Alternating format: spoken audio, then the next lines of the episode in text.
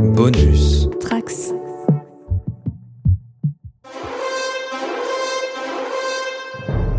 Des bons, des mauvais, des pleines cagettes, il y en a. Mais une fois de temps en temps, il en sort un. Exceptionnel. Un héros, une légende. Il n'y en a presque jamais. Mais tu sais ce qu'ils ont tous en commun? Tu sais ce que c'est? Leur pouvoir secret? Ils ne se battent que pour la dignité des faibles.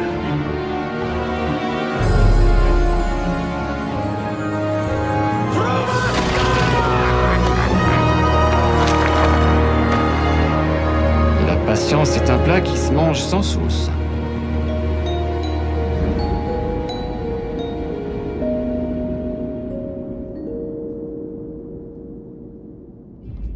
Bonjour à tous sur le coin pop.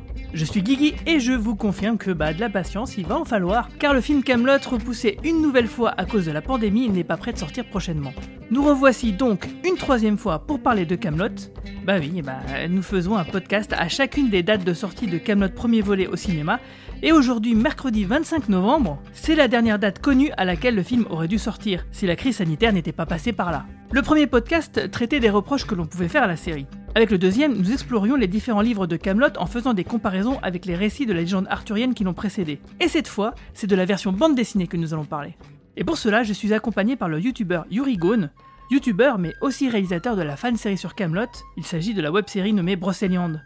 Alors salut Yuri, comment ça va depuis la dernière fois? Salut, mais, bah, tout va très bien, je te remercie. Merci à- pour cette euh, nouvelle invitation. Comment ça va depuis la dernière fois? Ben, on, on, on bosse, un peu de fatigue, mais, mais, mais ça va, c'est des chouettes projets. Et toi, de ton côté? Bah moi, euh, comme il y a la saison 3 de Star Trek Discovery qui a repris, euh, bah forcément la série de, de podcasts qui, euh, qui est affiliée, bah elle a repris aussi, donc du coup je suis pas mal occupé, mais je suis quand même suffisamment libre pour consacrer ce troisième podcast à, à, à Camelot.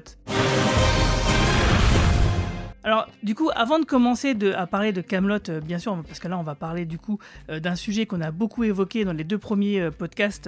euh, bah, c'est euh, l'avatar euh, bande dessinée de Camelot. Euh, mais avant ça, donc du coup, j'aimerais qu'on parle de ton projet Brocéliande parce que je te l'ai déjà dit, euh, moi j'étais déjà très enthousiaste et impatient de découvrir le résultat de Brocéliande, qui est donc une web série sur Camelot. Et euh, bah, la hype a augmenté quand j'ai vu ensuite les, les photos de tournage qui ont tourné sur internet.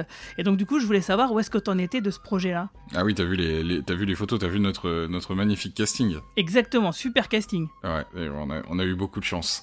Bah écoute, on a, on a presque fini. Là, quand euh, l'émission sera diffusée, les, images seront parties à l'étalonnage, le son sera parti au mixage.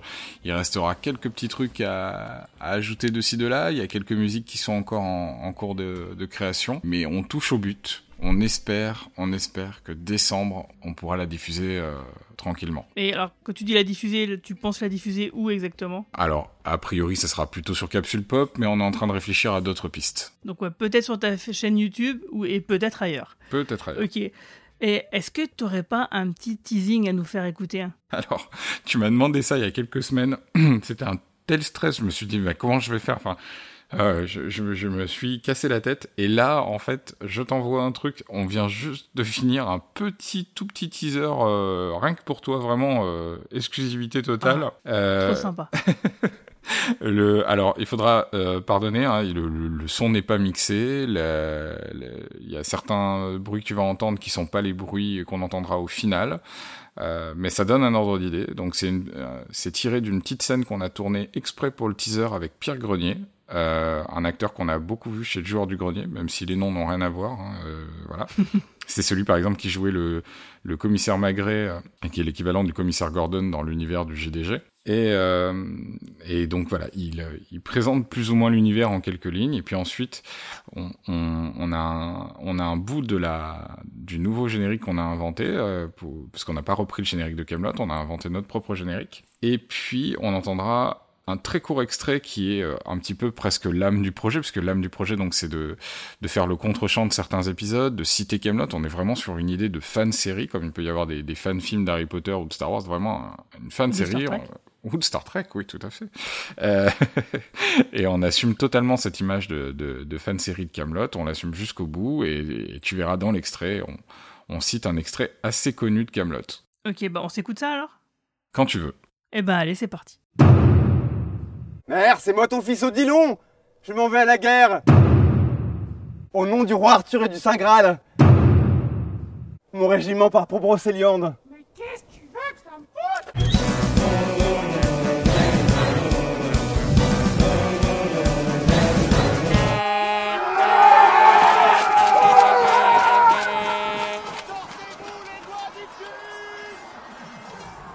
Bon, on était où déjà? Bon bah voilà, c'était c'était pas mal. Si on veut suivre euh, les informations de ton projet, euh, il faut, j'imagine, te suivre sur les réseaux sociaux. Est-ce que tu peux euh, bah, nous dire où est-ce qu'il faut pointer, par exemple? Quel que soit le réseau social, Twitter, Instagram, Facebook ou évidemment YouTube, qui est la chaîne sur laquelle il y a toutes les vidéos qui sortent, bah, c'est toujours Capsule Pop en fait. Ok, bon bah en tout cas, euh, entre pop, il faut se soutenir euh, sur le, le compte Twitter de- du coin pop, pareil, on relaiera tout ça. Te Alors du coup, bah là, on va pouvoir commencer à parler de la bande dessinée, donc euh, Camelot. On l'a souvent évoqué dans les deux premiers euh, podcasts euh, parce que effectivement, Alexandre Astier a lancé euh, dès 2006 une série de bandes dessinées chez Casterman qui accompagne la série télé. C'est plus qu'un produit dérivé, hein, c'est ce qui participe à transformer Camelot en œuvre transmédia. Donc du coup, série télé, bande dessinée et cinéma bientôt. Alors en fait, pourquoi je dis ça, pourquoi j'a- j'appuie sur ce point-là, c'est que souvent les bandes dessinées tirées de séries françaises bah, ne sont que ça, des produits dérivés. D'ailleurs, bon, c'est pas spécifique à la bande dessinée et aux séries télé françaises. hein. C'est aussi le cas beaucoup aux États-Unis, par exemple. Euh, Il y, a- peu de bandes dessinées qui sont tirées d'une œuvre comme ça, qui en sont dérivées, qui soient vraiment intéressantes et qui aient une vraie valeur ajoutée. Là, le truc, c'est que bah, les bandes dessinées sont écrites par Alexandre Astier et que du coup, euh, comme tu le disais justement, très justement dans les, épisodes précédents du podcast, c'est que ce sont aussi des morceaux d'histoire qui ne sont pas montrés dans la série télé, mais qui sont évoqués. Donc ça, on va le voir un peu plus en détail euh, euh, tout à l'heure. Euh, toi, qu'est-ce que tu en as pensé justement quand tu as su qu'il allait avoir des bandes dessinées tirées de Camelot qui allaient exister? Quelle a été ta réaction? Je me rappelle à l'époque, on, apprenait ça en achetant le, le coffret DVD. Je crois que c'était l'intégrale de la deuxième saison. Je suis pas certain, c'était soit deuxième, soit troisième. Et à l'intérieur, il y avait un tout petit fly euh, assez sommaire avec la couverture du premier album euh, qui annonçait euh, l'arrivée de, de Camelot en BD. Donc du coup, j'ai eu deux réactions. D'abord en tant que fan, je me suis dit ouais, trop cool, d'autres histoires. Et puis euh, et puis une réaction plus terre à terre en me disant ah ouais non mais attends une nouvelle BD tirée d'un truc M6, euh, bah c'était pas une première en fait, parce que M6 dès qu'ils font euh, quelque chose à succès, ils en tirent une BD. C'est un, réflexe qu'ils ont. Donc on a par exemple déjà, on avait déjà eu à l'époque les BD Caméra Café, euh, mais finalement Caméra Café c'était complètement faisable en BD, puisque déjà Caméra Café a un côté un petit peu petite aventure de de Gaston Lagaffe ou ce genre de choses. Mais ils ont aussi fait des produits qui n'avaient pas grand chose à voir. Par exemple, quand ils avaient monté le girls band qui s'appelait les, les L5, ils avaient fait un- une BD euh, L5 euh, récemment, plus J'ai récemment. complètement oublié ça, tu vois. Comme peut-être même que les gens qui l'ont acheté l'ont oublié, cela dit. Euh, ils ont plus récemment, il y a eu Stéphane Plaza euh, qui a eu sa, propre BD. Bon, euh, normalement Stéphane Plaza, bon, c'est une émission sur les, je crois que c'est sur les ventes de maisons ou des choses comme ça. Donc, euh, enfin, je, je, sais même pas de quoi peut parler la bande dessinée, mais je sais que ça existe, quoi. Voilà, c'est assez dingue.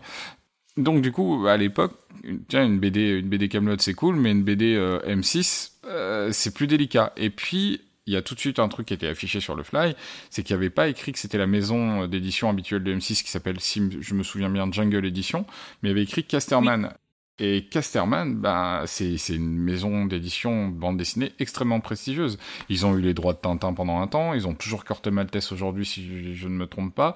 Donc c'est- de la BD franco-belge de, de, de très grosse qualité avec une certaine exigence. Et, euh, et du coup, bah, un avis très contrasté, très impatient et, euh, et, ouais, très impatient, très impatient et un peu inquiet, mais très impatient. Je suis- tout à fait d'accord. euh, Enfin, j'ai ressenti les choses exactement comme toi parce que c'est vrai que bah, souvent les, œuvres tirées de séries télé, bon bah.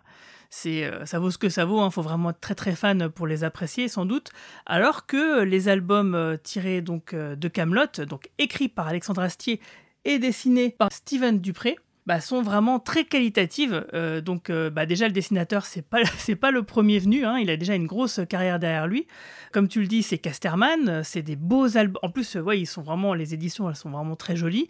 c'est des albums, des histoires de 46 pages, donc elles sont assez classiques dans le format franco-belge, mais elles sont vraiment très bien léchées avec une belle couleur, des vraiment et puis des bonnes histoires quoi.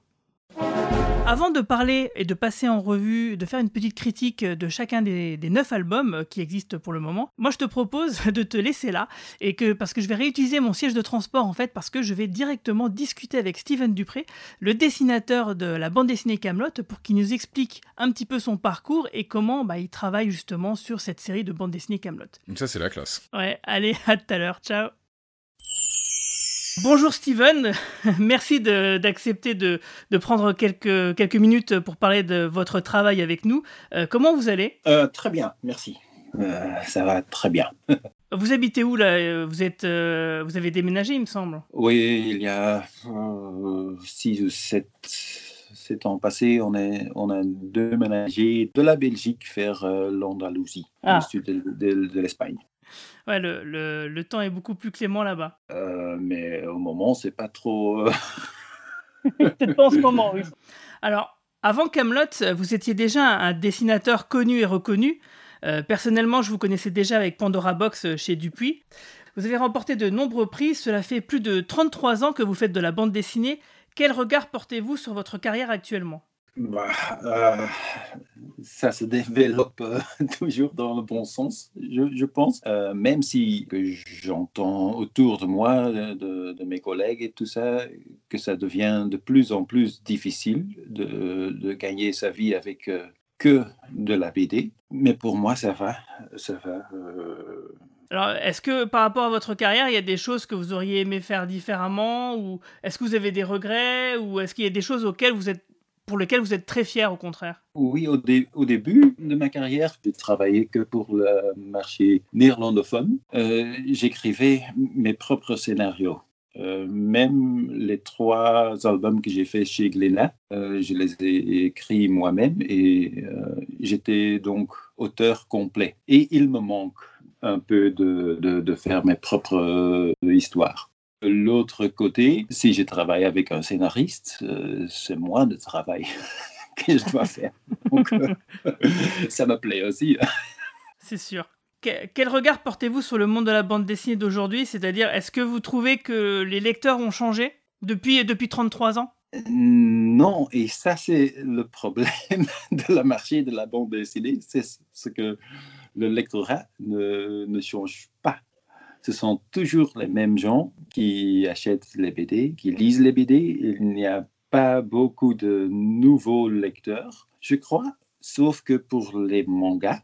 Donc, euh, il manque un peu de, de bons histoires euh, très populaires pour que les enfants d'un âge euh, déjà très jeune commencent à lire les BD et, commence à aimer le, le, médium qui est la BD pour avoir un renouvellement de, du lectorat. Ouais, donc du coup, pour en venir à Camelot, euh, qu'est-ce qui fait qu'Alexandre Astier vous a choisi pour réaliser le dessin des albums? Ça, je ne sais pas. non, écoute, euh, il y, avait plusieurs dessinateurs euh, qui ont fait des, des, planches d'épreuves, et pas les moindres non plus. Je crois que j'ai eu de la chance qu'il aimait mes dessins le plus de celles qui lui ont proposé. Mais personne ne savait ce qu'il cherchait non plus. Donc, Donc, tous les dessinateurs qui ont fait leurs épreuves euh, ont fait ce qu'ils veulent à cette époque-là, mais, mais sans avoir euh, la moindre idée de ce qu'Alexandre euh, cherchait dans les dessins. D'accord, donc il faudra poser la question à Alexandre lui-même alors. Oui, oui. Alors justement, comment travaillez-vous ensemble? À quoi ressemblent ces scénarios? Et est-ce que vous êtes libre sur les nouveaux personnages ou certains éléments de décor? Bah, il, m'envoie euh, ces, planches euh, découpées déjà, donc c'est bien détaillé et tout est décrit.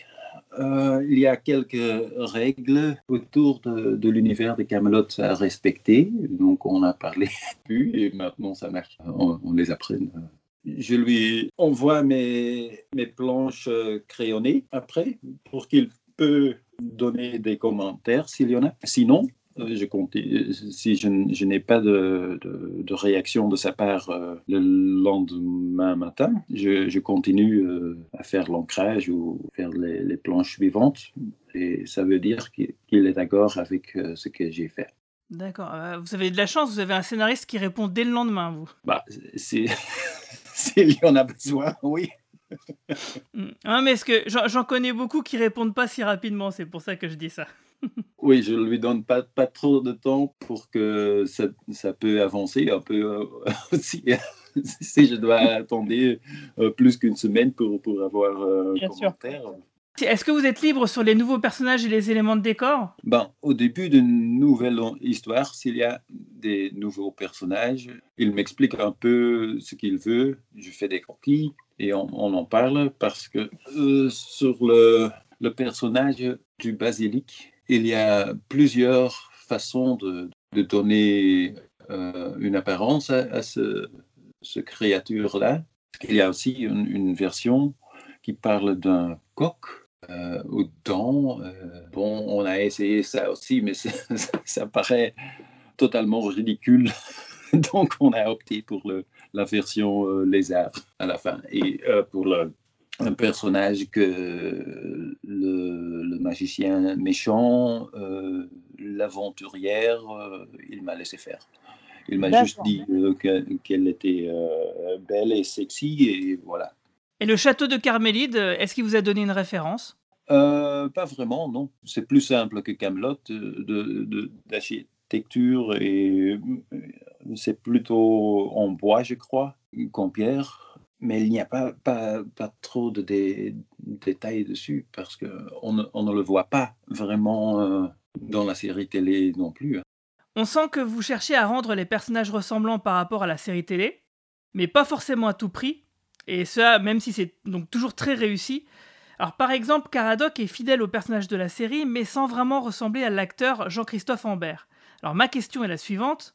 Comment gérez-vous ce point de votre dessin? Utilisez-vous des photos, simplement vos souvenirs, ou faites-vous des arrêts sur image d'épisodes de la série télé? Oui, au début, j'avais euh, toujours des photos euh, à côté de moi quand je dessinais. Mais il faut faire une caricature des acteurs, mais pas trop. Et après quelques, euh, quelques planches ou quelques albums même, euh, j'ai laissé les photos à côté. Donc c'est une évolution naturelle avec laquelle je m'approprie les personnages et je crois que ce, sont des personnages plutôt qu'une vraie euh, manière de, de reprendre euh, l'apparence des acteurs. Donc, même si Caradoc n'a plus euh, l'apparence de Jean-Christophe Ambert, avec la costume qu'il porte, il est tout à fait euh, Reconnaissable. reconnaissable, oui, comme Caradoc. Et c'est ça qui compte. Alors quel est le personnage le plus facile à dessiner et quel personnage est le plus dur? Les personnages les plus difficiles à dessiner, ce sont les femmes. Et euh, le plus facile à dessiner, euh, bah, je m'amuse, en, en tout cas, je m'amuse euh, le plus avec euh, le dessin de, de Léo Dagan. Je le sentais, je sentais que c'était ça. Je trouve que le personnage là, vous, la- vous le faites euh, à merveille. Oui, mais, mais là aussi, j'ai- beaucoup changé. euh, il il n'a pas l'apparence euh, exactement de, de- de Lionel Lastier non plus, mais il y a une raison pour ça. C'est parce qu'il il se ressemble trop, euh, Alexandre et Lionel. Donc, j'ai dû faire des, changer le nez. euh, Oui, mais dans la, la façon que vous avez de le dessiner, il est très énergique. Les traits sont, sont très vifs et on sent que vous prenez euh, plaisir à dessiner ce personnage colérique. Oui, oui, tout à fait. oui. Quand ça bouge, c'est plus euh, amusant à dessiner. Ouais, ça, ça, ça se sent tout de suite. Ouais. Au début, vous ne connaissiez pas vraiment la série télé, mais est-ce que maintenant vous avez rattrapé votre retard? Ah, bien sûr, oui. J'ai j'ai tout vu. Et est-ce que, comme nous, vous attendez le film avec impatience? Euh, oui, ça aussi, oui. Mais, mais bon, euh, on sait tous euh, qu'avec le Covid, euh, Ah oui. On sait bien, oui. En tout cas, euh, je tiens à vous dire que justement, euh, l'attente a été beaucoup moins dure avec euh, vos albums de bande dessinée. Ça nous a vraiment fait patienter, ça nous a fait vraiment plaisir. ah, non, merci. Alors, ma dernière question. Où en êtes-vous du tome 10 à venir, Caradoc et Lycosaèdre on est euh, presque commencé. D'accord. Euh, J'ai un autre euh, album à terminer. euh, bah, c'est un, un tout autre projet pour un autre éditeur.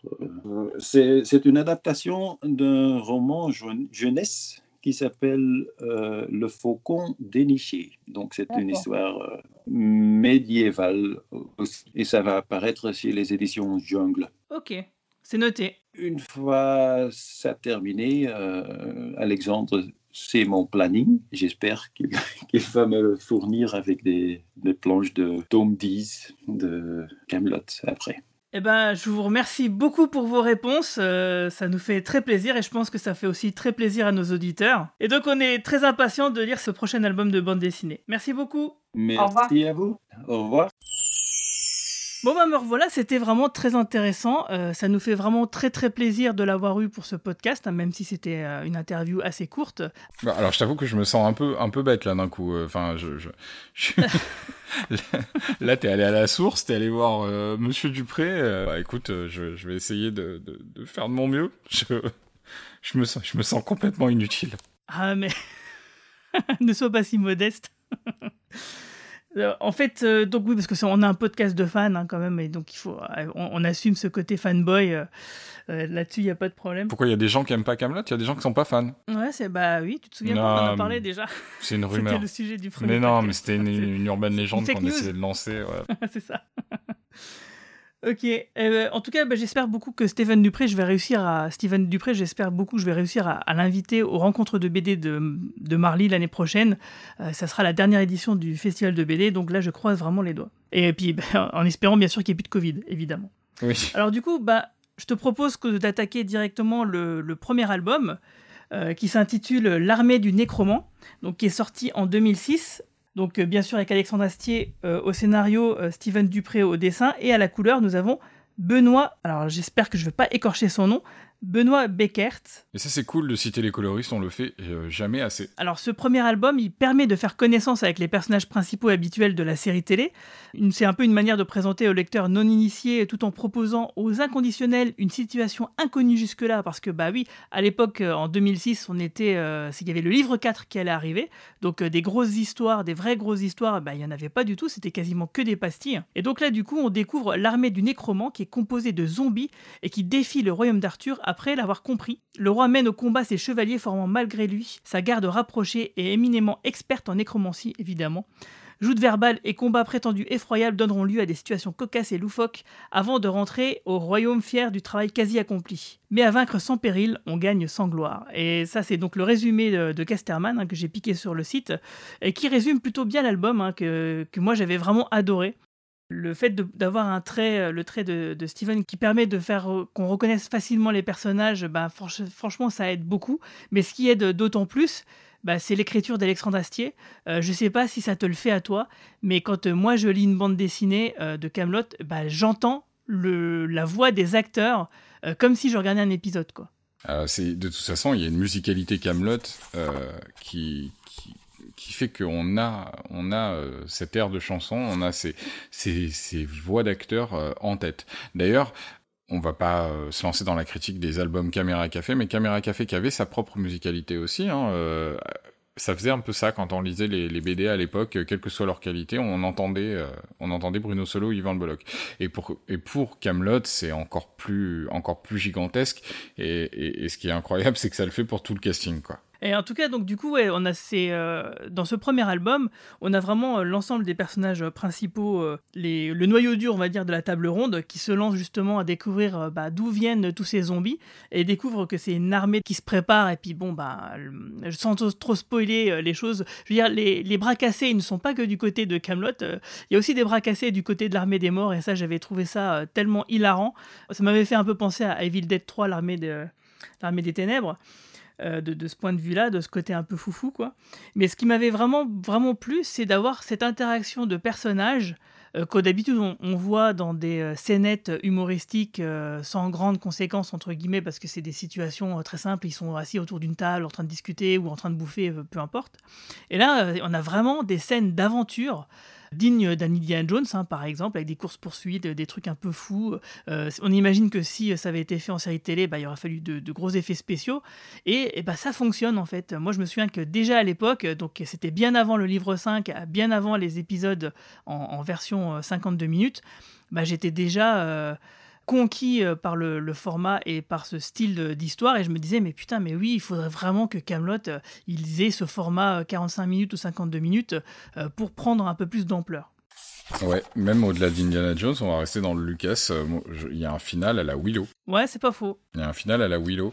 Et tu disais qu'il y a les personnages principaux. Il, il, a même été très généreux, puisque tu as même un personnage comme Grudu, qui est un personnage que pourtant on a vu très peu dans, la série, hein, même dans la série dans son ensemble, et, qui est là euh, dès les premières pages.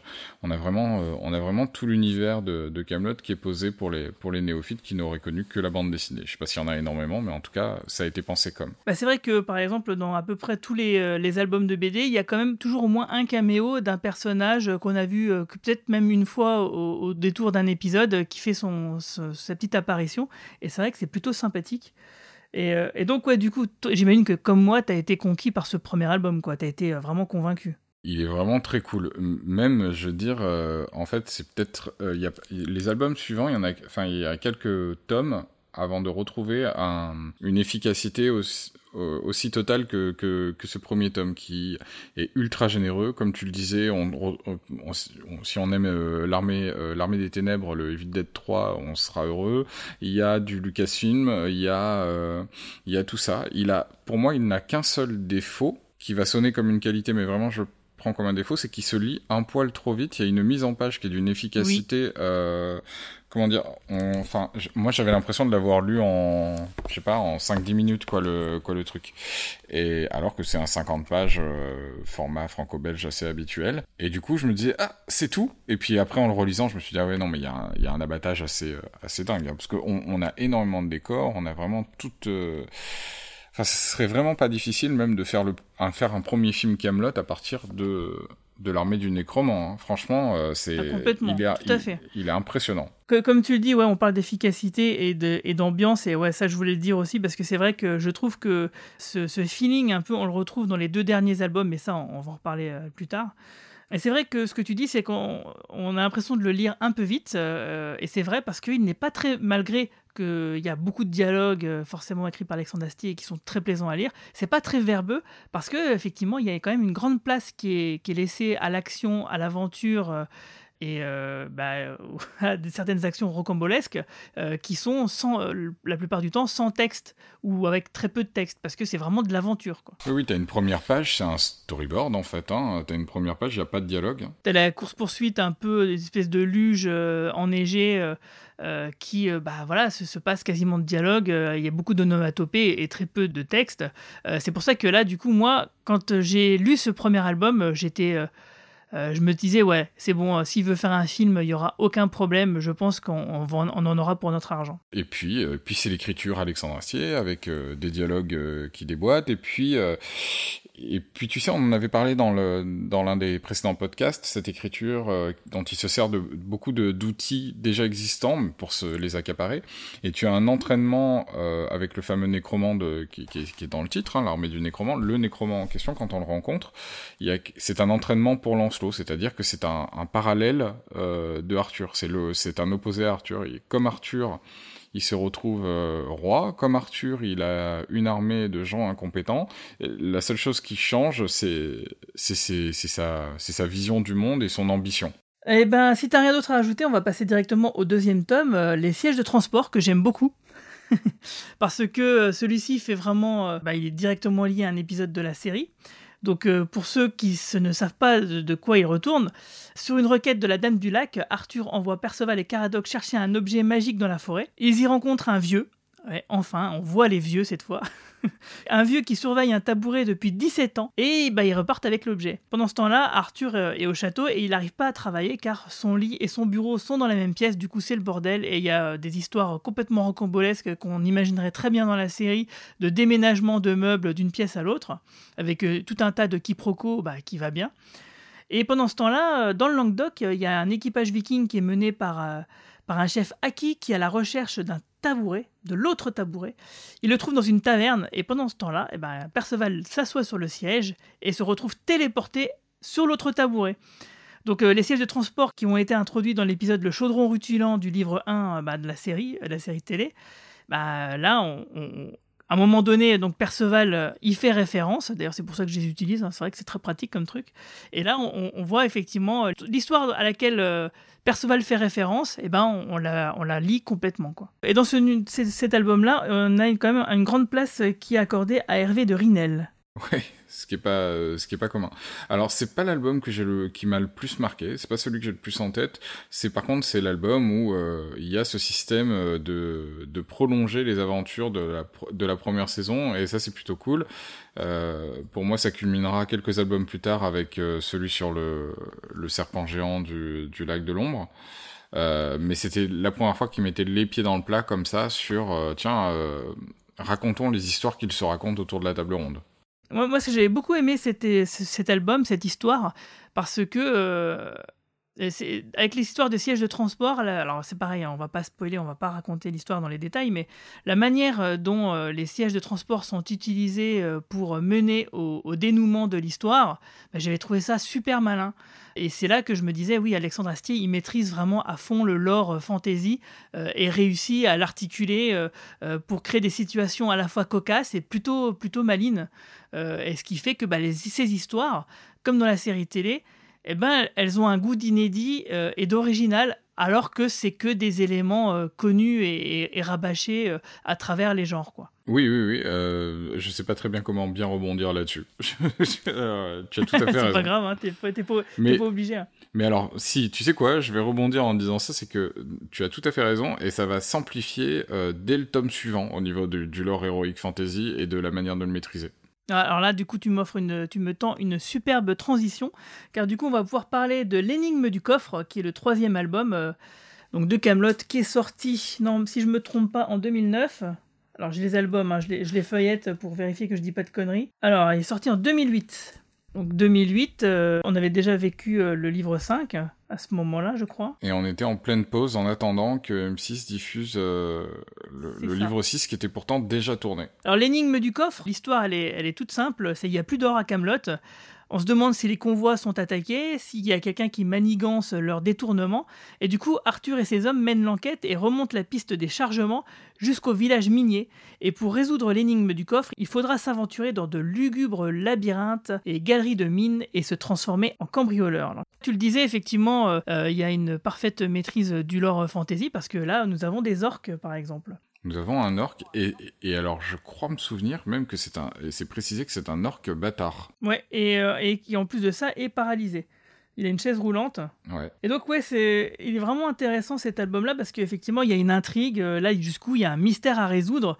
Et on voit euh, les, les personnages, euh, Arthur, Lancelot, tout ça, mener l'enquête. Et ça, c'est vraiment plaisant. Et ce qui est d'autant plus plaisant, c'est qu'on se rend compte que dès l'album 3, eh ben, il n'y a pas de redite en fait. Tous les albums ont des histoires bien à elles et euh, on n'a pas l'impression euh, de tourner en rond et qu'on lise euh, le même genre d'aventure. Quoi. C'est à chaque fois très différent, très dépaysant et pourtant parfaitement légitime et ancré dans ce qu'on connaît de la série et des personnages. Ouais. Alors j'ai pas j'ai pas osé re-rebondir sur les mais il y a pas que cet orc hein. y a on est vraiment là oui, on il y a d'autres choses oui oui, oui, on met les pieds totalement dans l'heroic fantasy il y a d'autres créatures dont une créature finale euh, et pour rebondir par contre sur ce que tu viens de dire, sur l'absence de répétition, il y a quand même une astuce que l'on retrouve, euh, que je peux pas trahir, mais il y a une astuce narrative que l'on retrouve dans chacun euh, des tomes.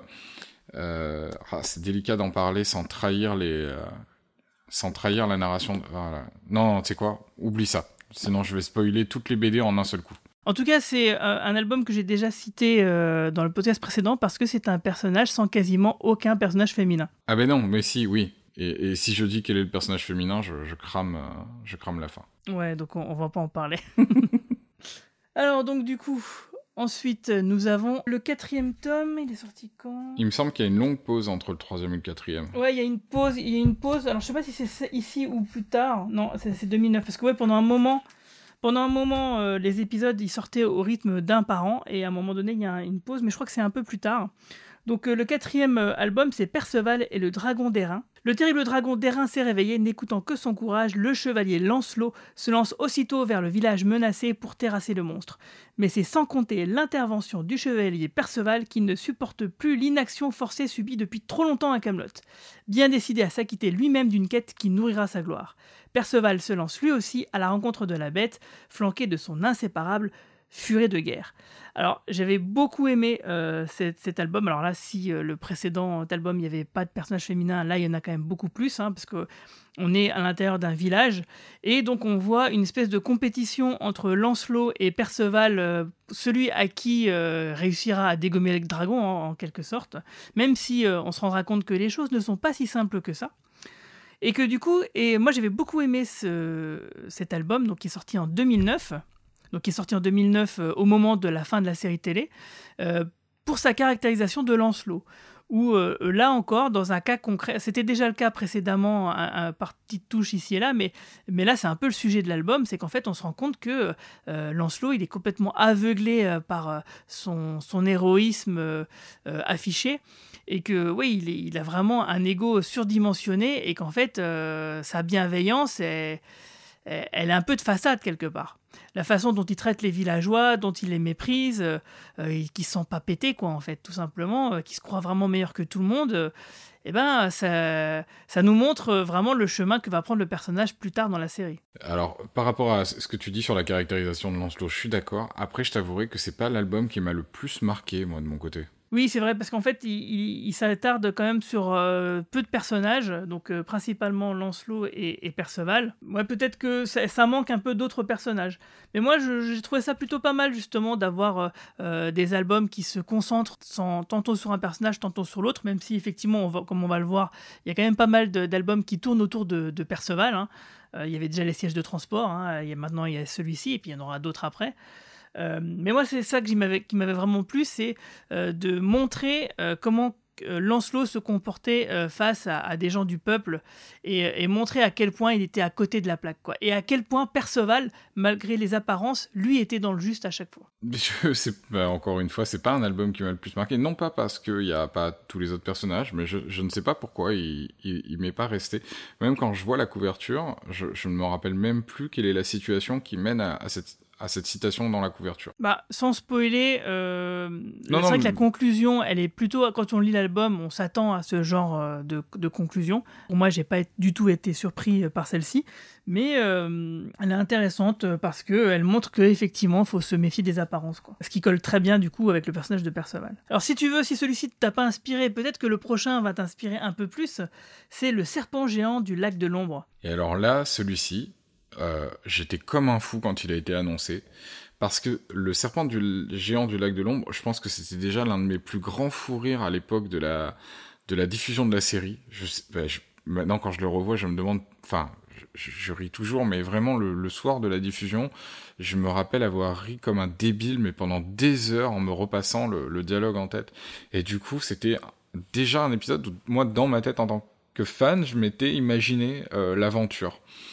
Et euh... tu, tu, peux nous le résumer vite fait cet épisode justement? Bah, Cet épisode, c'est euh, Perceval et Caradoc euh, reviennent euh, a priori glorieux d'une mission, ce qui est pas commun.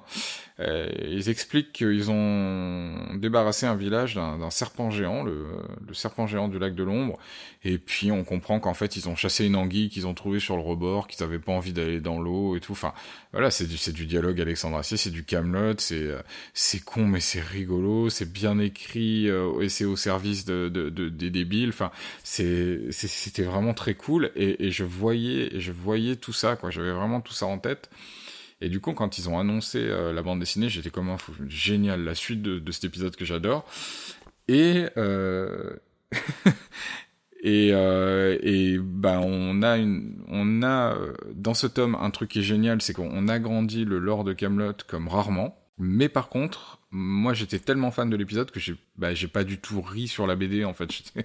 je, je crois que j'étais trop impatient d'avoir la vanne, la vanne, la vanne. Je, je, je crois que j'ai été trop exigeant sur, sur ce tome ou je sais pas. Enfin, je, je, me suis senti bête. Je me suis dit, j'adore l'univers que j'ai, ça fonctionne et tout. Et, et pourtant, je, je riais pas autant. Mais ça reste un tome vraiment génial pour les, les, les fans hardcore de la série parce que parce que là, ça se développe énormément. Quoi. Du coup, celui-ci, euh, c'est une vraie suite, alors que le, le siège de transport, c'était plutôt une préquelle. Là, c'est vraiment la suite de l'épisode où, du coup, Arthur les renvoie faire cette mission pour de vrai cette fois-ci. Et donc, euh, celle-ci, elle, est intéressante. Elle est beaucoup centrée sur Caradoc, euh, dont, son racisme envers les nains et les asiatiques euh, est un ressort comique tout du long de, l'album. Donc ça, je l'avais déjà évoqué. Euh, C'était plutôt intéressant, de, du coup, de montrer à quel point bah, Caradoc, était simplement bête, quoi. Il n'était pas spécialement méchant, mais c'était vraiment de la bêtise parce que on, imagine très bien que euh, son racisme, il vient de trucs euh, complètement triviaux qui, euh, on ne sait pas à quoi il pense quand il dit ça, mais c'est des choses qui sont sûrement bêtes. C'est peut-être parce que quelqu'un leur a dit, eh ben, les nains, ils mangent, ils mangent des, les fromages pas comme il faut, tu vois.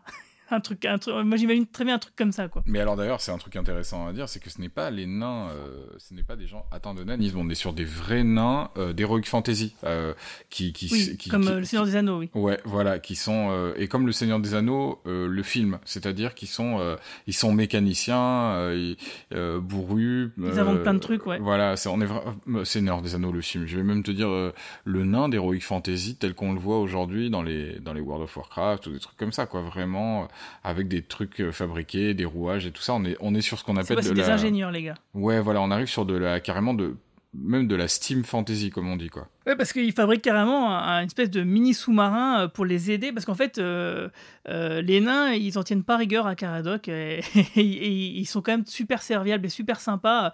Ils veulent les aider justement à terrasser le serpent géant du lac de l'ombre, et du coup, ils fabriquent tout un tas d'objets pour les aider dans cette quête.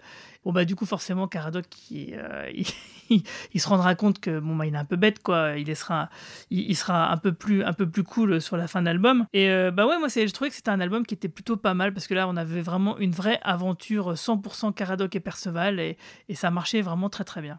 Ah, c'est une vraie aventure encore une fois euh, comme le comme l'armée du nécromant. Là tu tires un film tu tires un film comme tu veux de, de ce truc là. Ah, et puis aussi, c'est aussi un, un, album où il y a des vieux. Il y a des vieux et Caradoc qui bouffent beaucoup.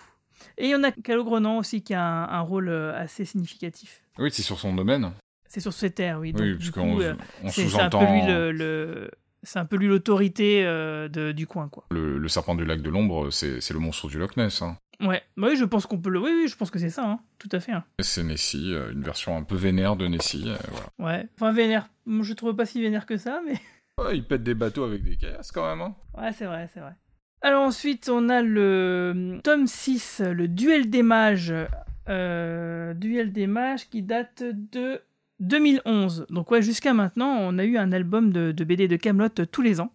Je pense que c'est après celui-ci qu'en fait il y a eu une, un ralentissement en fait des sorties. Alors le duel des mages euh, nous montre les compétences de Merlin ayant à nouveau fait défaut sur le champ de bataille. Il est décidé d'organiser un défi entre Merlin et différents mages. Elias de Kelewick se démarque et les deux enchanteurs s'affrontent dans un duel. Alors moi j'ai beaucoup aimé euh, cet album, enfin le début de cet album là avec euh, la première page, c'est une, une, pleine page qui reprend justement des plans de la série quand euh, on voit Arthur donner des, envoyer des ordres sur les champs de bataille. Toujours pareil, c'est toujours sympathique d'avoir ce, ce, rappel à la série télé, à, des événements bien connus. C'est juste que euh, au niveau du duel des mages, moi j'ai pas bien compris quand même euh, à quel moment ça se situait parce que bon, ça, ça fait comme il y a quand même eu beaucoup de duels entre, entre Merlin et, et Elias. Du coup, je comprenais pas trop pourquoi, encore une fois, à ce moment-là, tu vois, t'as l'impression qu'il y en a eu 3-4 des, des, duels pour, pour savoir s'il fallait garder ou non Merlin, et puis là, t'en as encore un autre. D'abord, il, il faut pas oublier qu'il part toujours du principe que la BD, il peut y avoir un public qui ne lit que la BD. Donc, euh, donc un, un, duel de plus, pourquoi pas Ensuite, je pense que c'est clairement un des albums les plus ambitieux. On a parlé de l'Heroic Fantasy qui venait de ci, de là euh, dans les albums précédents. Là, euh, ça pourrait ne pas s'appeler Camelot. Euh, ça pourrait s'appeler euh, les aventures du roi Arthur et de Merlin, enfin vraiment, et ne pas préciser Camelot la série. Il y a des orques, il y a des sorciers, il y a des, y a des géants en pierre, il y a des chevaliers, il y a des, y a des voyages à travers tout le pays, il y a un champ de bataille. C'est vraiment celui-ci, je je pense même que même ouais non vraiment je pense qu'on peut dire que c'est le plus le plus mastoc en heroic fantasy. On a carrément un domaine, euh, un domaine où la magie, pour exercer la magie, des choses comme ça, on est super frontal sur l'heroic fantasy. Et je crois que, enfin, moi, le sentiment que j'ai quand je lis cet album, c'est qu'il s'est fait super plaisir. Moi, je vois un fan d'heroic fantasy qui, qui s'est, fait plaisir, quoi. C'est vrai qu'en termes euh, d'élargissement de, de l'univers par rapport à l'usage de la magie, on a quand même pas mal euh, de choses qui nous sont expliquées des choses qui sont mises en avant. On voit beaucoup d'autres enchanteurs euh, qui ont aussi des pouvoirs des fois plus ou moins euh, impressionnants. Et c'est vrai que là, on se rend compte que oui, ça, Camelot, ça peut aller très très très très loin. Ouais. Et puis il y a un truc qui est bien aussi, c'est que ça rappelle euh, quelque chose. La, série a fait que Merlin maintenant a l'image d'un loser pas capable. Mais en réalité, dans la saison 1 jusqu'à la bonne moitié de la saison 2, il est pas si mauvais que ça. Il est, il est un peu boiteux, mais il balance de la, boule de feu. Euh, il est capable de faire des sorts efficaces. Il fait, euh, il balance des malédictions sur Elise Moon. Il est, il est pas si nul que ça, Merlin. Il est, il est maladroit, mais il est pas vraiment nul. Il reste quand même euh, il, reste quand même un personnage puissant. Et du coup, euh, cette BD là, elle, est, pas mal dans ce sens-là, je trouve. C'est vrai que justement, on a une petite redcon euh, dans le livre 5 où justement Merlin explique que bah, ses pouvoirs, ils sont un peu, comment dire, diminués du fait bah, d'être en intérieur parce que lui, en fait, c'est un druide et que ses pouvoirs, ils fonctionnent en pleine nature. Il y a débat, hein. attention. Alors là, tu lances des débats qui existent sur les groupes de fans depuis longtemps.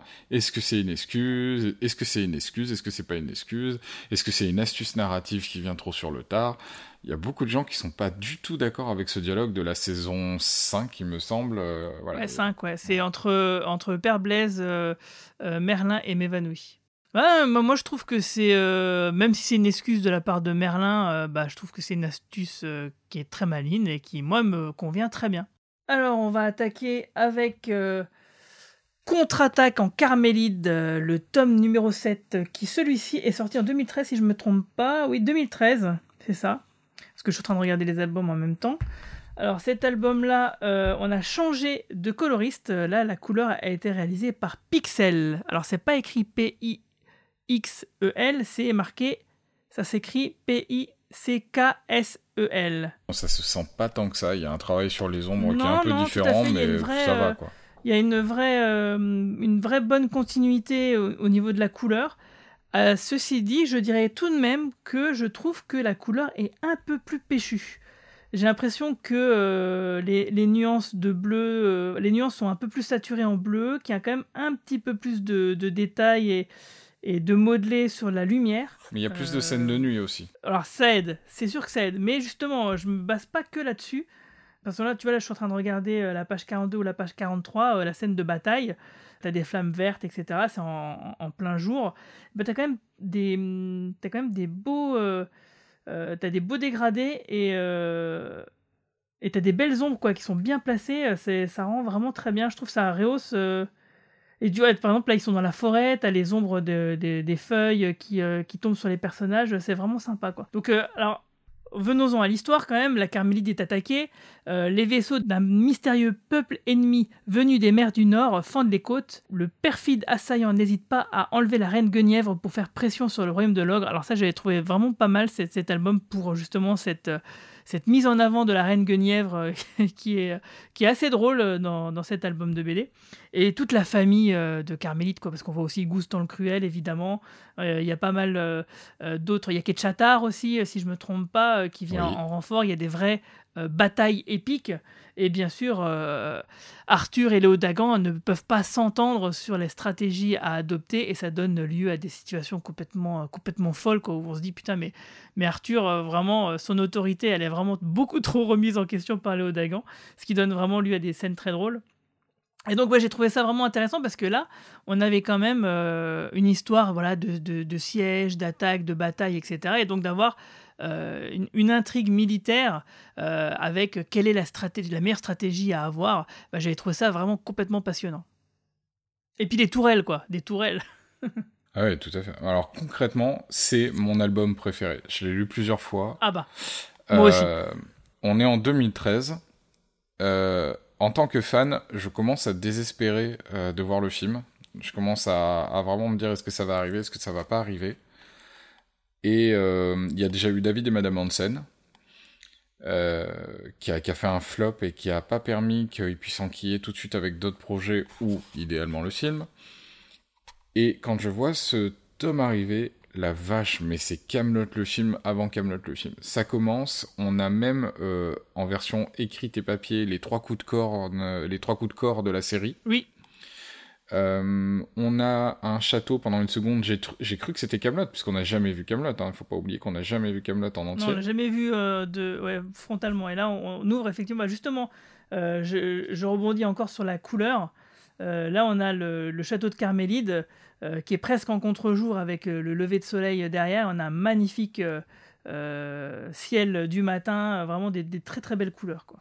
Et qui est concrètement il enfin, on, il y a le, il y a un château, on verra le, château de Léo Dagan dans le, dans le film, et, et, et c'est, on voit qu'il il savait déjà où est-ce qu'il allait tourner le film, parce que moi j'ai vu le, je suis allé visiter le, château qui, qui va servir pour faire le, château de, de la Carmélide, et, et en fait c'est la même montagne. Le château il est, est, pas est pas tout à fait pareil, mais c'est la même montagne, c'est la même forêt autour, c'est la même position et on sent que ça le travaillait fort fort fort sur cet album. Et, et la vache, mais qu'est-ce qu'il est bien Et il est d'une ambition ce tome. Il finit. Euh...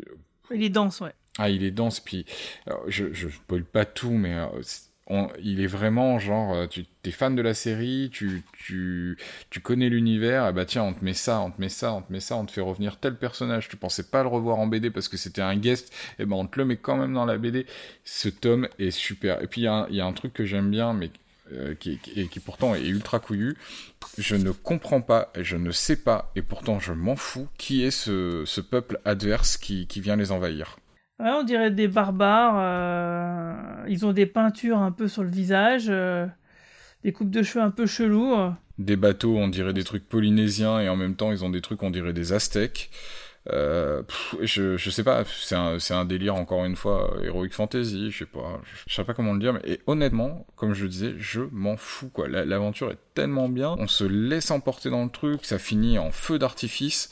J'adore ce tome, c'est mon Camelot le film avant le film quoi. Ouais, c'est vrai, parce que là, t'as vraiment.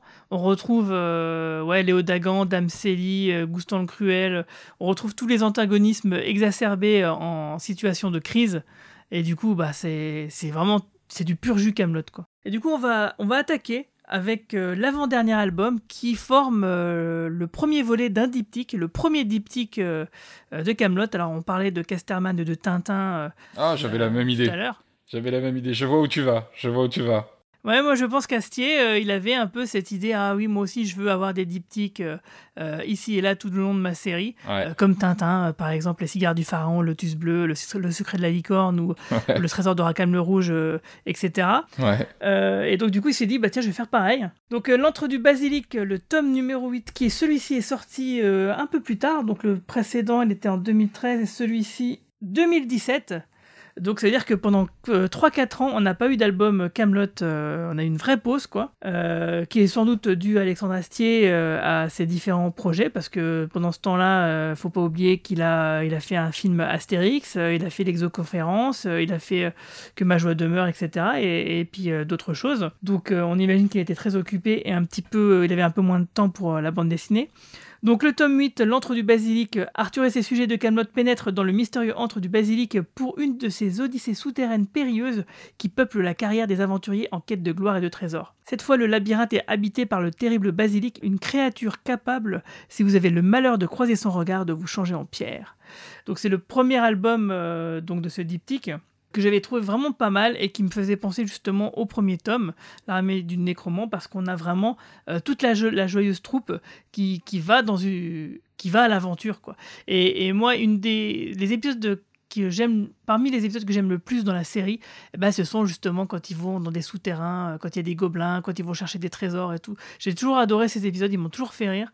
Euh, et, là, avoir un, véritable enjeu, et puis surtout avec un cliffhanger à la fin, j'avais trouvé ça vraiment super. Rappelle-moi la, la date de sortie de celui-ci. 2017. Là, en fait, en 2017, il avait déjà annoncé qu'il avait déjà écrit le, le scénario du film. Et Ah, euh, il y avait quelque chose, quoi, entre le temps qu'il y avait, qu'il y avait eu entre les deux tomes, entre l'annonce du fait qu'il avait dit, ouais, ça y est, le scénario est prêt. Il y avait une espèce d'excitation. On était, et j'étais presque, moi, euh, surpris de voir un nouveau tome de BD. Je pensais que la, il y avait eu un tel temps sans BD que je croyais que c'était fini. D'ailleurs, euh, les premiers tomes de BD sortaient avec accompagnés d'une édition collector. Il y avait plus d'édition collector depuis, euh, je crois, le Serpent de Lac de l'ombre. Euh, je me disais, Ouais, alors ah, les éditions collector, c'était des versions en noir et blanc, si je me trompe pas. c'est ça, mais avec plus grand format et une couverture différente. Ouais, très classe, ouais, je me souviens. Oui, très prestigieux. J'avais pas de sous pour me les acheter, mais je les ai Ouais. déjà feuilletés, ils sont très classe. Oui, parce qu'elles elles étaient vraiment très chères, ces, ces éditions euh, collector. Enfin, moi, je, je, pareil, je, je ne pouvais pas me les prendre. Euh, et, et du coup, je croyais que c'était fini, euh, l'aventure BD. Et euh, j'ai été soulagé de voir le truc arriver. Et euh, bah, c'est très bon, c'est très bon. Le, le, le tome précédent, euh, Contre-attaque en carbonite, reste mon préféré. Mais, euh, mais c'est vraiment, c'est vraiment très très bien. C'est vraiment très très bien. Ouais, surtout donc avec ce cliffhanger qui nous mène donc au dernier tome pour l'heure, qui s'appelle Les renforts maléfiques. Arthur et ses compagnons glorieux explorateurs de l'antre du basilic ont découvert le fabuleux trésor que l'épouvantable Dédale recèle, redoublant la colère des monstres gardiens du lieu. Du lieu, putain, je suis fatigué. Euh, mais ils n'ont parcouru que la moitié du chemin, car les célèbres chevaliers de Camelot doivent maintenant sortir sains et saufs de l'antre avec leur butin. Et ça, j'avais trouvé que c'était pas mal comme enjeu, c'est-à-dire que euh, ils réussissent à trouver le trésor, ok, c'est bien, mais maintenant il faut faire le chemin dans le sens inverse. Et bah oui, c'est vrai, on n'y pense jamais, mais c'est quand même une partie importante de l'aventure aussi. Et il y a un truc qui est super bien euh, et qui est très Alexandre Assier. Tu sais, là, ça me fait penser à ce qu'il a réussi à créer sur les saisons 3 et 4, où il y a une intrigue, un fil que tu peux suivre et la possibilité quand même de mettre les épisodes dans le désordre. Et moi, quand j'avais fini euh, du basilic, tu vas me prendre pour un idiot, euh, je n'avais pas compris que c'était un cliffhanger. Je m'étais dit, oh, petite chute de fin. Enfin, je n'avais, enfin, je m'étais rien dit d'ailleurs du tout. Quoi. Je m'étais dit, tiens, c'est fini. Et j'avais l'annonce qu'il y avait une suite euh, directe à l'époque m'était passé au-dessus et, et, et c'est vachement bien fait ce, ce deuxième tome qui fait le, le chemin retour donc qui est une blague euh, ça, pourrait être une blague c'est tout à fait vrai, c'est vrai que là je suis en train de regarder la dernière page. Bon, au-delà du fait que c'est marqué fin de la première partie, euh, on pourrait très bien imaginer qu'effectivement euh, ce serait la conclusion de l'histoire, quoi, et que du coup on fasse fi euh, bah, du, du voyage retour. Alors j'en profite quand même attends, pour attends, dire que mais attends. Et justement je trouve que le deuxième tome eh ben tu peux aussi le lire seul tu as des aventuriers qui sont dans une grotte et qui se disent tiens on a trouvé un trésor comment allons-nous rentrer chez nous? Et, euh, et il fonctionne tout seul aussi quoi Euh, du coup, ouais, j'ai oublié de préciser quand même que sur le dernier tome, Les Renforts Maléfiques, la couleur a aussi changé et il s'agit ici de Roberto Burgazoli. Et là, euh, ouais, c'est pareil, donc on a une vraie cohérence d'un album à l'autre. C'est plutôt pas mal. Et aussi à noter bah, que c'est aussi un de ces albums où on voit le roi Lot et Dagonet. Et ben voilà, je pense qu'on a fait le tour. Euh, Qu'est-ce qu'on peut dire de plus? Alors, fais- alors faisons un top 3 euh, de nos albums préférés de Camelot. Alors je te laisse commencer. Alors écoute, le- vraiment le, le meilleur de tous, pour moi, ça reste Contre-attaque en Carmélide. Juste derrière l'armée Ouais. du nécromant. Euh, et pour la troisième position, je pense le, le, le troisième tome, justement. L'énigme, l'énigme du coffre, je le trouvais assez efficace. euh. Eh ben écoute, c'est quoi euh, J'ai quasiment le même top 3 que toi, euh, à ceci près que pour moi, en troisième position, je mettrais les sièges de transport, parce que j'adore vraiment cette histoire de sièges de transport. Tu les as, d'ailleurs, tu les as rachetés. Ça, ça te sert pour tes Voilà, interviews. c'est c'est pour ça, et ils sont vraiment très très pratiques. Euh, si tu veux, je te les prêterai, hein, c'est vrai que c'est, ça peut être efficace, ça peut être... ça peut te dépanner quand même. Pour un déménagement, tu, tu m'appelles, euh, je te les prête. Ça marche. Je, je, je- j'espère que tu te rappelleras de cette promesse. ça marche. Eh ben écoute, euh, là du coup, je te propose, maintenant qu'on a fait le tour des, des albums de série, de, des albums de BD, euh, sachant qu'il y a quand même un dixième album qui est en préparation qui s'appelle Caradoc et Lycosaèdre. Oui, c'est vrai. Et détail rigolo, il a, il a eu le titre avant l'histoire. c'est marrant, oui. C'est, euh, il est, alors il raconte ça comme ça et les- chez Casterman on lui a dit, est-ce que tu veux dire, euh, est-ce que tu veux faire un, un coming next à, à la fin de du, du tome 9 Il avait rien et euh, il a il a vu un de ses dés euh, de jeu de rôle parce que c'est un rôliste et il a vu un de ses dés de jeu de rôle sur le bureau si je me souviens bien et il a dit bah je vais appeler ça comme ça. Et euh, Euh, du coup, on a hâte de voir à quoi ça va ressembler. Ouais, de là à ce que ça change de titre, d'ailleurs, ça serait rigolo. Ça ferait que le tome 9 première édition serait très collector. Ça, serait, ça pourrait être sympa. Eh ben, je te propose maintenant de parler, de faire un petit point rapide sur le film.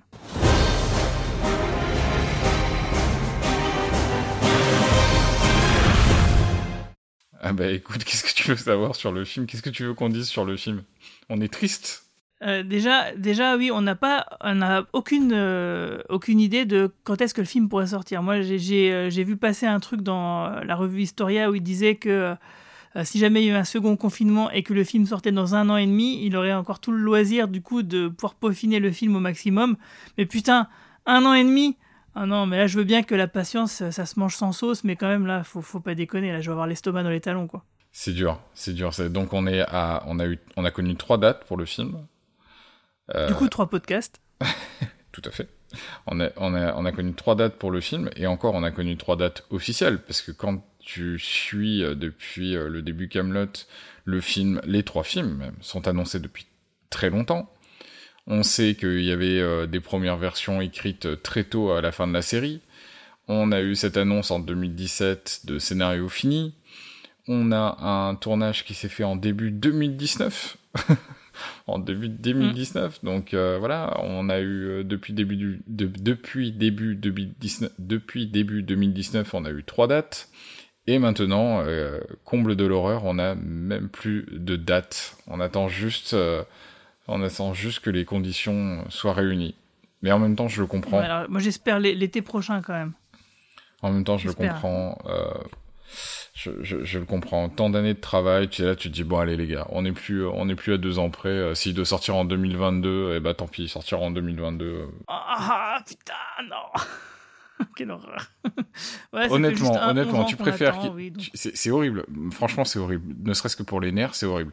Mais tu préfères qu'il sorte en 2022 dans des conditions optimales et qu'il casse la baraque, ou qu'il sorte dans deux semaines sur Netflix ou Amazon Prime? Ah bah tu connais ma réponse, évidemment, je préfère qu'il sorte plus tôt, euh, plus tard euh, dans d'excellentes conditions pour qu'il caf- qu'il cartonne. Euh, hors de question de regarder ça sur Netflix. hein. Moi, j'avais prévu de, faire euh, une grande soirée d'avant-première à Metz. je compte toujours la faire si le cinéma est partant. Pour faire vraiment une grosse, euh, une grosse soirée avec une exposition, avec, euh, euh, j'espère, la diffusion de tes courts-métrages, enfin de ta, ta web-série Brocéliande, de faire tout un tas d'activités pour rendre cette soirée mémorable. Euh, comme j'avais déjà pu le faire auparavant pour euh, certaines euh, sorties de films. Donc non, euh, mais voilà, concrètement, donc, moi, je- concrètement, j'ai rien contre les, j'ai rien contre les exclusivités Netflix et Amazon Prime, ça me dérange pas. Mais là, si tu veux, il y a le travail d'un artiste qui a toujours fantasmé le cinéma, qui a toujours pensé son travail euh, sur ce sur ce projet-là pour le cinéma. Je pense que je je sais même pas si ça j'aurais serait un le- crime de, de, de que ça serait un crime de pas le sortir au cinéma. C'est, Ah, d'accord. Ça ferait mal au cœur, ça ferait mal au cœur. Et après, au bout d'un moment, bon bah, euh, on vit pas d'amour et d'eau fraîche. Le fait est que le, le film va commencer à perdre de l'argent s'il finit pas par sortir. Et on pourrait que comprendre que ça arrive si, si la crise sanitaire se, se poursuivait, mais ça ferait, ça ferait vraiment mal au cœur. Vraiment, le, euh, le gars a vraiment pensé ça comme un auteur qui, qui pense ça. Enfin, c'est comme si on disait, bon bah voilà, euh, Léonard de Vinci, finalement, euh, je suis désolé, il y a plus de marbre. Euh, Léonard de Vinci. Michel-Ange, Michel-Ange, je suis désolé, il y a, il y, a, y a plus de marbre, tu, tu, vas, tu vas tailler dans le polystyrène, quoi. Enfin, c'est c'est- c'est pas, c'est pas possible, quoi. Bon, bah, en tout cas, pour euh, parler du film, euh, ou en tout cas pour euh, suivre l'actualité du film, bah, moi je conseille à tout le monde d'aller sur ta chaîne YouTube euh, Capsule Pop parce que ta série de vidéos sur la route de Camelot le film, eh ben, elle est toujours tout aussi excellente. Euh, notamment euh, les dernières où justement, donc du coup, on- tu nous fais part de spoilers qui sont dans la revue euh, Historia euh, suite à une interview et des nouvelles photos Oh là là. euh, dévoilées euh, sur le film. Non, mais ça, c'est complètement dingue. Ah, mais les, les dernières vidéos, bah, d'abord, je te remercie d'en d'en parler. Et les dernières vidéos, elles ont été super sport parce que je m'y attendais pas du tout. Et je pense que de leur côté, ils s'y attendaient pas du tout non plus. Après, ce n'est que ma version, hein, mais j'ai l'impression que les dernières euh, informations que nous avons eues sur le film, c'est un pur accident. C'est-à-dire que cette, on parlait à l'instant de la, de ce nouveau changement de date, a priori, il n'était pas du tout, du tout, du tout anticipé. Je pense que jusqu'au dernier moment, il s'est accroché à l'espoir d'avoir cette date 25 novembre. Euh, euh, et que qu'il a pas, il s'est pas vu changer les trucs et que la communication n'a- pas bien roulé non plus pour les gens avec qui il avait communiqué. Donc euh, pour rappeler aux gens qui entendraient ce podcast et qui ne savent pas ce qui s'est passé, il y a eu en deux semaines deux euh, sorties majeures d'informations et d'images du film. Euh, donc la première semaine, ça a été sur un site suisse-allemand qui a, qui a fait la fiche du film, Camelot le film, et qui a balancé des photos d'images qu'on n'avait jamais vues. Et en quelques jours, elles ont été retirées. Donc on sent bien que là, c'était pas prévu et que et qu'il a, on a eu le temps de tout arrêter. Mais là, le 19 novembre, on a le magazine euh, Historia qui a fait sa couverture avec une photo inédite. Rien que la couverture spoil euh, des intrigues majeures du film. Donc ça, c'est assez incroyable. Et à l'intérieur, il y a une masse d'informations euh, surréalistes. Pour tout te dire, dans ma vidéo, euh, qui s'appelle pourtant euh, le scénario dévoilé euh, presque. euh, Ouais, t'as trois niveaux de spoiler. Ouais, et, et tu sais quoi, je me suis auto-censuré. En fait, j'étais tellement dégoûté euh, que, que j'ai pas tout mis. Donc, si vous voulez vraiment savoir beaucoup de choses sur le film euh, et que les spoilers vous dérangent pas, achetez ce magazine. Euh, dans la vidéo, j'ai pas tout mis. J'ai pas osé. Euh, D'accord. Il y a, y carrément. Tu veux, je sais pas si tu l'as déjà eu le magazine entre les mains ou pas? Non, pas du tout. Non, non. Non, justement, des- j'ai essayé, d'éviter. euh. Il y a des trucs surréalistes, c'est-à-dire que les gars, euh, il y a des sous-titres sous les photos où ils ont carrément fait des jeux de mots qui te font comprendre l'intrigue. En même temps, l'intrigue euh, de ce qu'on pouvait imaginer, euh, de Non. ce que tu as présenté dans la vidéo, ça confirme pas mal de choses qu'on imaginait déjà. C'est-à-dire Oui, oui. Arthur euh, qui fait un petit périple euh, pour bah, tout simplement revenir. D'accord. Euh, Sting, que ce soit un saxon, bah, ça j'en étais sûr et certain. Parce que euh, genre, un, personne, un acteur anglais, de- du coup, qui parle pas français, eh ben, quoi de mieux que de le faire jouer un saxon? C'est quand même complètement logique. Et en plus de ça, comme c'est euh, un peuple dont on parle tout le temps dans la série, mais qu'on n'en voit jamais un, eh ben, en voir enfin un, eh ben, du coup, ça, ça avait du sens et ça donnait juste, ça légitimait justement la présence d'une personne, d'un acteur international. Donc, euh, c'était plutôt, plutôt logique. Ce qui est devenu Lancelot, bon, bah, on se l'imagine très bien. D'ailleurs, euh, là, sur la photo, euh, c'est plutôt cool, son armure, moi j'aime bien. c'est très chelou, mais c'est, je trouve c'est très classe. Et du coup, c'est ça qui me fait plaisir, c'est ce côté Heroic Fantasy, vraiment. Ouais, mais là tu parles de ce que l'on voit dans ma vidéo. Je te promets que dans le magazine, il y a plus. Il y a plus. C'est-à-dire que moi, euh, dans la vidéo, je me suis auto-censuré et j'ai mis ce que tu viens de dire, c'est-à-dire ce que l'on se doutait et qui est confirmé une bonne fois pour toutes sur la narration, le fil conducteur du film. Et je me suis arrêté là parce que en réalité, il y a des indices sur tel personnage ce serait plutôt ci, tel personnage ce serait plutôt ça, et même ça, cette photo de Sting, c'est l'un des rares euh, trucs sur lesquels euh, j'en ai fait un petit peu plus dans la vidéo parce qu'il y a vraiment tellement d'infos sur ces personnages que c'était que c'était too much. Je pouvais pas m'auto-censurer à ce point-là. Mais par exemple, la photo que tu as de Sting et Jenny Bess dans dans le magazine, euh, la personne qu'ils ont en face d'eux, c'est une vraie révélation par rapport à l'histoire. On pouvait pas du tout se douter que ces personnages, avec ce qu'on voit dans le teaser et ce qu'on avait comme image jusque-là, allaient être face à ce personnage-là. Tu, tu tu, tu te dis mais mais mais et, et puis c'est lâché frontal quoi pouf c'est comme ça quoi Ouais, ouais. Bah, est-ce que du coup tu peux répondre quand même à une question? Est-ce que tu penses qu'il y aura beaucoup de fantaisie et de magie euh, dans le film? Ça va être très sobre concrètement enfin Ouais, je m'en, doutais. hein. Ça va être plus euh, bataille et trucs comme ça. non non il va y avoir un peu il va y avoir un peu de, de mysticisme mais on va être justement tu vois le mot mysticisme je l'utilise pas euh, par hasard c'est que on va être sur quelque chose de mystique euh, on va être sur le hors-champ, sur euh, l'ambiance, sur quelques trucs comme ça. Après, quand on a Excalibur entre les mains, on a de l'héroïque fantasy entre les mains. Oui, c'est sûr.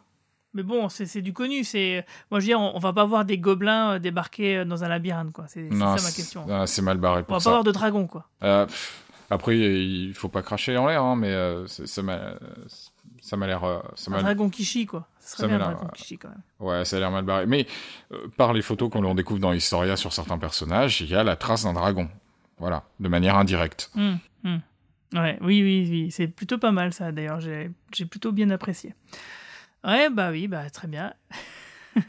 Moi, je me disais, euh, je me disais, ouais, qu'est-ce que je me disais, ouais, que comme tu l'as déjà bien dit dans une vidéo, que oui, effectivement, Arthur pourrait essayer de libérer Guenièvre qui serait prisonnière d'une tour et qui se ferait ensuite capturer.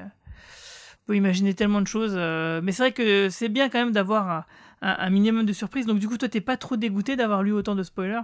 Non, non, ça me dérange pas. Enfin, moi, le, le spoiler, c'est pas, quel- enfin, le spoiler, c'est quelque chose, c'est une culture récente, même le mot, tu vois, il est inventé. euh, euh, il est, il est, c'est, c'est un anglicisme, c'est, c'est un mot anglais même tout court. Euh, Oui, c'est un mot anglais. euh, voilà, avant, on, on se plaignait pas des spoilers. on avait des bandes annonces des fois qui faisaient 4 minutes. Non, enfin voilà. Euh, Tu sais quoi, pour, pour faire court, non, le spoiler, ça ne me dérange pas. Euh, même pour Camelot, je serais plus rassuré d'avoir une bonne fois pour toutes le scénario entre les mains et, de savoir où je vais euh, tellement tellement c'est important pour moi quoi voilà C'est vrai, de toute façon, comme dit, pas comme si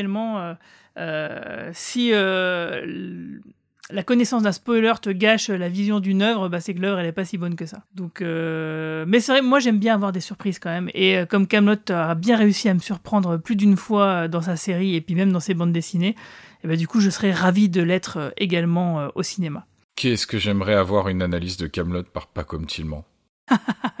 Écoute, c'est quoi? Je vais la prochaine fois que je le vois, parce que l'année prochaine on a prévu de faire un- une série de podcasts sur Millennium, bah, je lui poserai la question, dis donc. Ah là là bah écoute euh, oui formidable. Qu- qu- quel euh, quel bonhomme. Quel bonhomme ce pas comme enfin bon bref là on va le censer dans, dans Ouais, un sujet on- beaucoup on- trop on en vaste. reparlera l'année prochaine. Et bah du coup, en tout cas, bah, merci euh, Yuri euh, d'avoir discuté de Camelot avec moi encore une fois. Euh, on espère que le prochain podcast, hein, le quatrième, ça sera sur euh, bah, le, film, hein, la sortie du film, et qu'on sera en train de le critiquer, et parce qu'on l'aura adoré, évidemment, qu'on l'aura vu en avant-première, que c'était génial, un feu d'artifice, etc. Euh, on espère aussi beaucoup de succès pour ta web-série Brocéliande. Euh, je t'envoie plein de bonnes ondes. J'espère vraiment que ça, ça va bien marcher, que ça va bien cartonner et qu'il y aura peut-être une suite. hein. Euh, Du coup, j'espère. hein, on en Bah, merci reparlera. je te remercie On vous laisse en tout cas avec le teaser de la bande originale du film, bande composée et orchestrée par Alexandre Astier lui-même, avec l'Orchestre National de Lyon et qui sort déjà après-demain. Alors il y aura du coffret collector, du double vinyle, du CD, du CD digital, etc. Vous pouvez commander tout ça sur le store officiel https camelot-du6 bo.store. En tout cas, avoir une bande originale des mois avant la sortie du film, bah moi ça va me rappeler un petit peu mon adolescence dans les années 1990. Et du coup, bah je pense que je vais écouter mon CD en boucle jusqu'à la sortie du film. Et puis bah je te dis, euh, je te dis à bientôt. à très Allez, bientôt merci encore pour l'invitation Ciao.